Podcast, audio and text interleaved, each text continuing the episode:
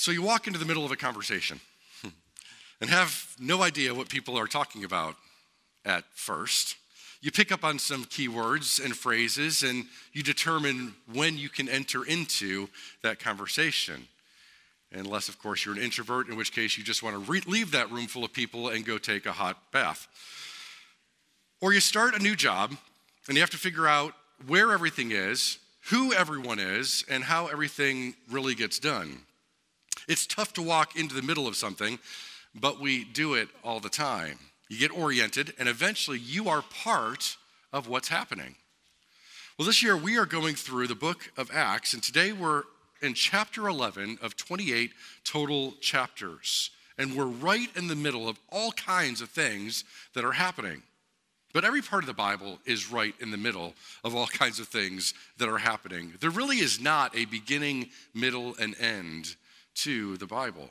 Remember that the Bible is a collection of books. The word Bible from the Greek and Latin biblia means books. Bibliography is a written list of books that you use in researching a particular topic. The book of Genesis usually comes first in the collection of the books of the Bible. But the book of Genesis was written under the inspiration of the Holy Spirit by Moses, who isn't born until the second book of the Bible. The book of Psalms is in the middle of the Bible, but has poetry and prayers that come at various points in time in a wide range of time. The Gospels record the life and ministry of Jesus that was foreshadowed in the Old Testament and that the Gospel writers don't write about until after Jesus' resurrection. And so every book of the Bible, every sentence of the Bible needs to be read and understood in the context of the whole of the Bible.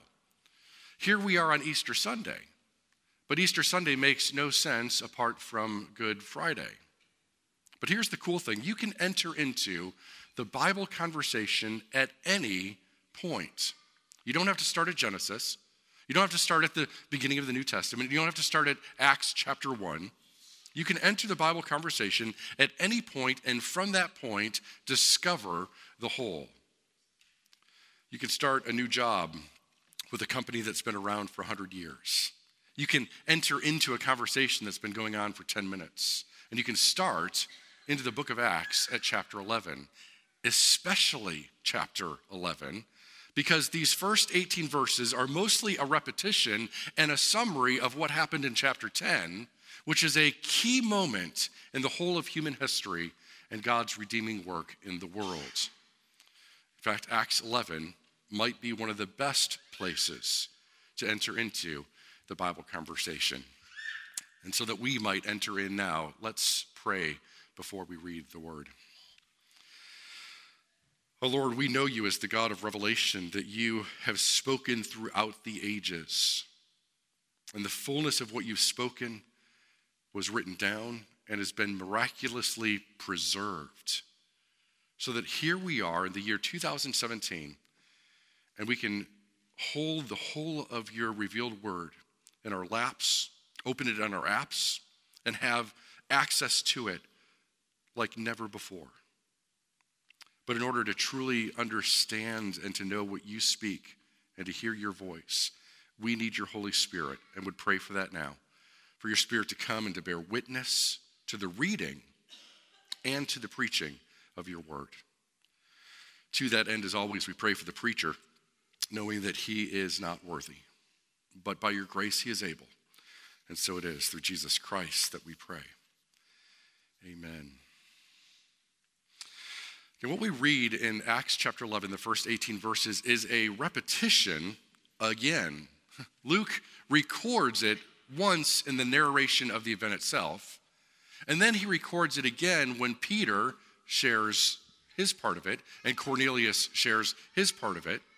And then now, here Peter repeats it again to a different group of people. Now, certainly, Peter and Cornelius and others would have told over and over again what it was that they had experienced. But why does Luke, the author of the book of Acts, why does he repeat it three times for us to read it? Because it's kind of a big deal. Listen now to the word of God from Acts 11, beginning at verse 1. The apostles and the brothers throughout Judea heard that the Gentiles also had received the word of God. So when Peter went up to Jerusalem, the circumcised believers criticized him and said, You went into the house of uncircumcised men and ate with them. Peter began and explained everything to them precisely as it had happened. I was in the city of Joppa praying, and in a trance I saw a vision. I saw something like a large sheet being let down from heaven by its four corners, and it came down to where I was. I looked into it and saw four footed animals of the earth, wild beasts, reptiles, and birds of the air. And then I heard a voice telling me, Get up, Peter, kill and eat. I replied, Surely not, Lord. Nothing impure or unclean has ever entered my mouth. The voice spoke from heaven a second time Do not call anything impure that God has made clean. This happened three times. And then it was all pulled up to heaven again. And right then, three men who had been sent to me from Caesarea stopped at the house where I was staying. The Spirit told me to have no hesitation about going with them. These six brothers also went with me, and we entered the man's house.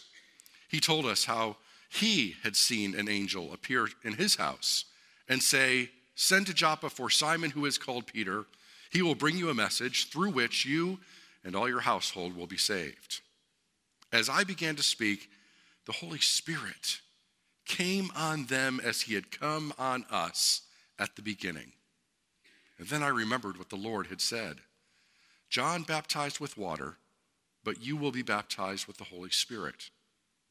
So if God gave them the same gift as he gave us, who believed in the Lord Jesus Christ, who was I to think that I could oppose God? When they heard this, they had no further objections and praised God, saying, So then, God has granted even the Gentiles repentance unto life.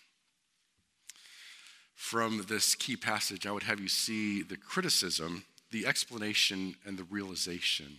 First, we see the criticism. Good news travels fast, and many times, still today, shocking news travels fast.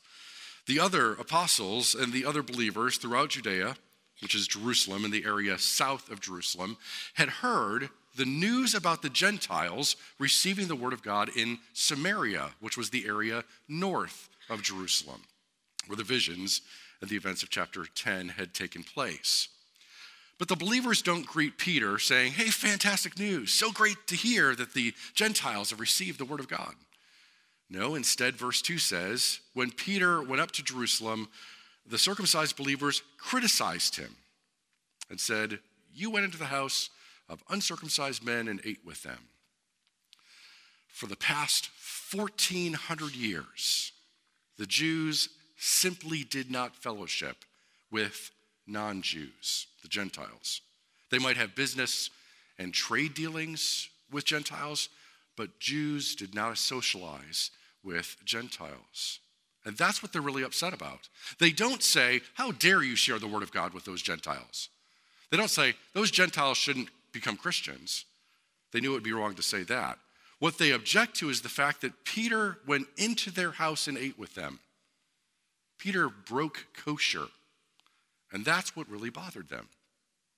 It's really the same problem that exists in our world today. We're glad to have people join us as long as they're like us or are willing to become like us because cultures clash. I went to a high school that was a quarter mile north of Eight Mile Road the northern border of Detroit, our high school was a significant mix of cultures. But for the most part, whites didn't hang out with blacks, Latinos didn't hang out with Asians, Jews didn't hang out with the Chaldeans. And of course, there were the regular cliques. Jocks didn't hang out with the band geeks. I was the band geek. And the mean popular girls didn't hang out with the honor students. But we all wore the same school colors. The same thing happens in most aspects of our society today divides that get created in where we eat, shop, live, and hang out. But we all wear the country's colors. And in the world, we regard certain communities and t- countries differently than others, but we're all human beings. Even Christians from Honduras, the Sudan, Nigeria, Thailand, Portugal, Japan get a different approach from Western Christians. And our criticisms are largely based on our cultural prejudices and our personal preferences rather than on biblical criteria. Here is where God calls that out. And so from the criticism, we get the explanation. And notable here is that those who bring the criticism actually allow for an explanation instead of just assuming. And can't we all be guilty of this? Where we have a criticism and we're so entrenched in our criticism that we aren't even open to an explanation because we've already prejudged. And notice also that Peter's explanation doesn't start with Peter throwing down. He doesn't say, Look, you people, I'm an apostle. Let's not forget that. And if God tells me it's okay, then it's okay. And if you don't like it, there's the door. No, instead, Peter says in verse 4 that Peter began and explained everything to them precisely as it had happened. He simply explains what happened. And the way Peter explains what had happened is very instructive on how God speaks to us still today. If you want to know how to discern God's will in your life, keep on listening. Many years ago, the wise pastor Donald Grey Barnhouse spoke on how to know the will of God, in which he points out that God leads in three ways. And when those three ways line up, you can be pretty sure that God is the one leading you. And Peter speaks to all three of these things. First, Barnhouse said this You need to be willing to do the will of God before you know what it is. Let me say that one again because that's a tough one. You need to be willing to do the will of God before you know what it is. And second, God speaks through Scripture. God never leads contrary to Scripture.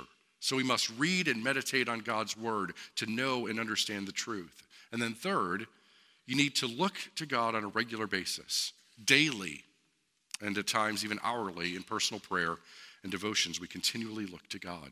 And it's on that third point that Peter mentions first. He tells us in verse 5 that it was while he was praying that he received this divine revelation.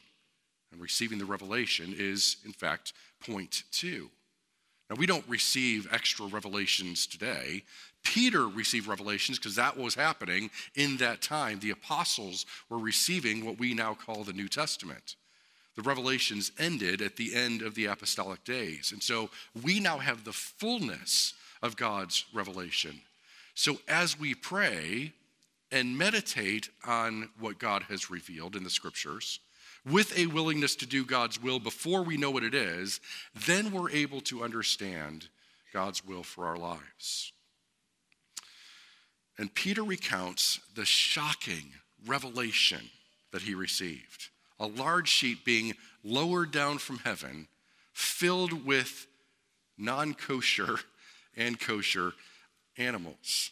It was in this vision, which happened three times, so God made sure Peter got it that Peter came to understand that all animals were now considered clean. And as we saw last week, this meant the very good news that all God's people could now eat bacon. Because of Jesus, we can eat bacon. Praise Jesus. What do you think? Indeed, everything's better with bacon. And Peter rightly came to understand that God was not just talking about the change of dietary laws. God was now about purifying hearts, not just cuisine. When God said, Do not call anything impure that God has made clean, what he's really talking about is people. God was saying that all people, regardless of their ethnicity, social standing, or any physical attribute, all can become clean by the work of Jesus Christ. And so Jews can now associate with Gentiles. And we here are Gentiles. We are made clean by the work of Jesus Christ. So that God's people are no longer just the Jews, but Jews and Gentiles who have received Jesus Christ as Lord and Savior. everything's better with bacon. The kingdom of God is better with Christians of all nations, tribes, and tongues. But this is not all Peter tells the other apostles and believers. He also tells them about the circumstances that lined up a little too perfectly to be coincidence.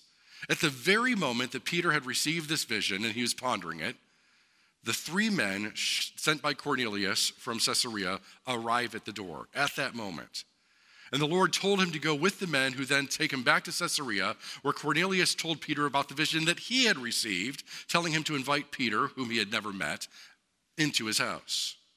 So Peter had been praying and then had been doing what we today would call a Bible study. And then circumstances fell into place. And that order is important because we typically want to look to our circumstances first to tell us God's will. And as we saw on Maundy, Thursday, we might even pray about what God wants us to do, but then we look for circumstances that are the path of least resistance. And in the Maundy, Thursday passage, which was Luke's account of the Lord's Supper, Jesus told his disciples that kingdom building is not the path of least resistance, but would come with trials and suffering. We don't have to look for the trials and trouble, but God's will is not always the easiest path. And so circumstances alone do not tell us God's will. Easy circumstances Following self centered prayer does not tell us God's will. Prayer, with a willingness to do God's will, whatever it may be, Bible study, hearing even shocking things, unexpected things that rub up against our cultural prejudices and personal preferences, and then get confirmed by circumstances. This is how God reveals himself to his people today.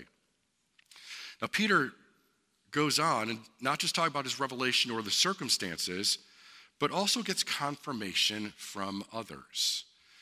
Now, the Old Testament standard required that a matter must be established by the testimony of two or three witnesses. And in verse 12, Peter tells us that he had not two or three, but six other brothers, six believers that had been traveling with him, six who saw everything. And it is on this point that we take a quick Easter side road that's closely connected to this passage. The testimony of the resurrection of Jesus Christ has many, many eyewitnesses. 1 Corinthians 15 summarizes the eyewitnesses to Jesus' resurrection, people who saw him alive after he had been publicly executed. He appeared to Peter, then to the 12 apostles, after that, he appeared to more than 500 of the brothers at the same time, most of whom are still alive. In other words, don't believe me? Go ask them. Ask anyone. Go ask the women who saw the empty tomb and saw him outside the tomb. Ask James, his brother, who didn't believe until after the resurrection. Ask Thomas, who doubted until he saw him with his own eyes. Ask Frank Morison, who wrote the classic book, Who Moved the Stone. In this book, he emphasizes the fact that early Christians were preaching the resurrection of Jesus in the very city where the tomb was. People knew where the tomb was, and they knew it was empty. And so, if the enemies of Christ, if the skeptics had been able to produce the body of Jesus in those days, they certainly would have because nothing would have destroyed quick Christianity as quickly or as thoroughly as that. But they could not produce the body, and it was a great embarrassment to them. They even tried to suggest that the disciples came and stole the body, and they just hadn't been able to find it. And yet the disciples were being imprisoned, tortured, killed based on their testimony of having seen the resurrected Jesus. If the whole thing was a hoax based on a stolen body decaying in someone's house, someone would have given it up. Lee Strobel is the latest to have written a book trying to disprove the resurrection and ended up getting converted in the process. The Case for Christ, which is now a movie. The overwhelming confirmation of the resurrection is just one of the many validations of the truthfulness of the resurrection. Confirmation is also what we look for in discerning God's will for one another. When we consider someone's uh, calling to pastoral ministry, there are three uh, questions that we ask. First, does that person have an inward sense of call? Second, does that person have the appropriate skill set? And then third, is there an outward call? That is, is there a church that says, yep, that's our guy? But that's not just true for pastors. It's not just true for the calling of elders and deacons. It's true for anyone's vocational calling. What is your inward sense of call? Do you have the skill set, including pursuing those skills in training and education? And then, can you get a job doing that? Will someone hire you for that? If you have an inward sense of being a plumber, but you're not very good with your hands, or if you think you're called to be a teacher, but you really don't like kids, then you might want to reconsider your calling. You may also have an inward desire and a skill set to sit around all day and do nothing, but you're not going to get hired doing this, although many millennials are trying these days. Just kidding. My generation did it too. So did, so did the generation before me and before them. And so here we see a final confirming word from Peter. His ministry was a success. Verse 15, as I began to speak, the Holy Spirit came on them as he had come on us at the beginning. Now, to be sure, there is not always that kind of immediate success to what God calls us to do. The road to success is often paved with trials and failure. But in the case of new revelation, and a major revelation, as it was here, in which the gospel is opened up not just to the Jews, but also to the Gentiles, to the whole world, and the eating of bacon, the immediate confirming work of the Holy Spirit was the final piece. And so, from criticism and explanation, we get the realization.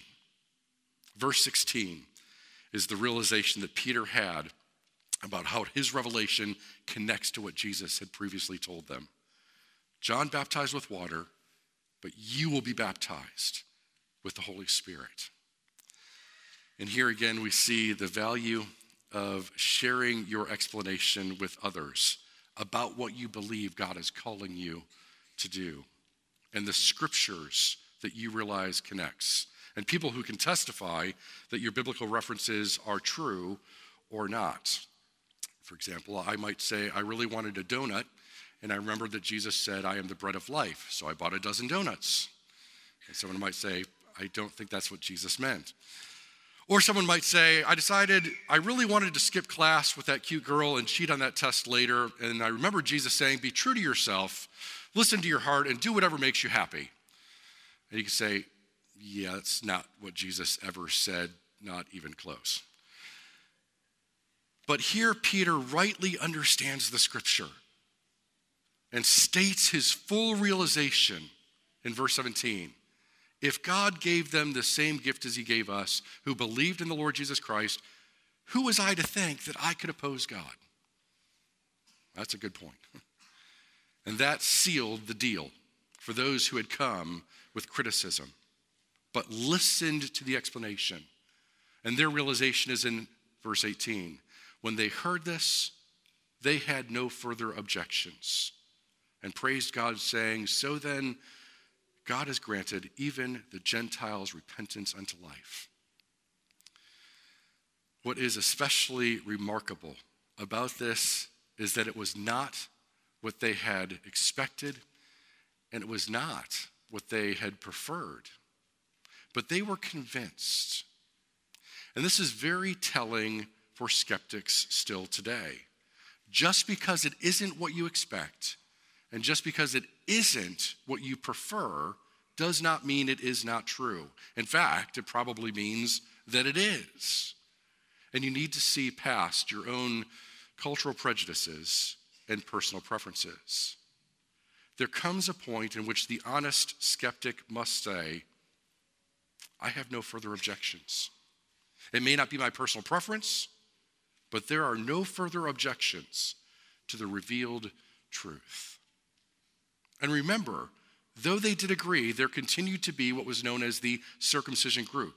The issue is going to come up again in chapter 15 and other places that we'll see this struggle. There continued to be a struggle with the idea that Gentiles could just be Gentiles. They didn't have to first become Jewish and maintain all the traditions passed down from Moses. because old prejudices die hard. No further objections. Still struggles because no one is perfect and we're all in process. And so this begs us to ask ourselves what cultural prejudices do we hold on to? What personal preferences do we cling to? The things that Christians fight about are often cultural prejudices or personal preferences. It's the way we've always done it, it's the way I like it. You know the old Presbyterian joke how many Presbyterians does it take to change a light bulb? Change? Change? What do you mean change? My grandmother donated that light bulb. What are you talking about? Change. Jesus Christ has come for all the world. Skeptics in our world claim opposition, stating that we should not impose our views on them. But here's the thing it's not our views, it's not our beliefs. I am sharing beliefs that were shared with me. They're not my natural beliefs. I've come to receive them, but I didn't invent them. I am simply sharing what it is that Peter shared 2,000 years ago and was shared with Peter by the Lord Himself. I didn't expect this to be true. I didn't even prefer it. I want to be in charge of my own universe. But I became convinced of a truth that is outside of me. And the truth is that God created the whole world, and He created it perfect. And yet, while He created us to glorify and enjoy Him, sin entered into the world and destroyed His perfect creation to a measure so that every aspect of life and existence were affected by that fall. But God, in His goodness, didn't just leave us to perish in misery, but in God's goodness, He sent His own Son, Jesus the Christ, to live the perfect life that we fail to live. And by His death and resurrection, He has conquered sin and death and opened the way to eternal life and abundant life by giving us the righteousness that was His and crediting to us. And that good news is extended to all, unconditionally. Anyone and everyone can respond to that good news and say, I have no further objections. It might not be what I expect, it might not be what I prefer, but I cannot argue with its fact. It is true, and I have no further objections. All I have is the truth that sets me free. Amen.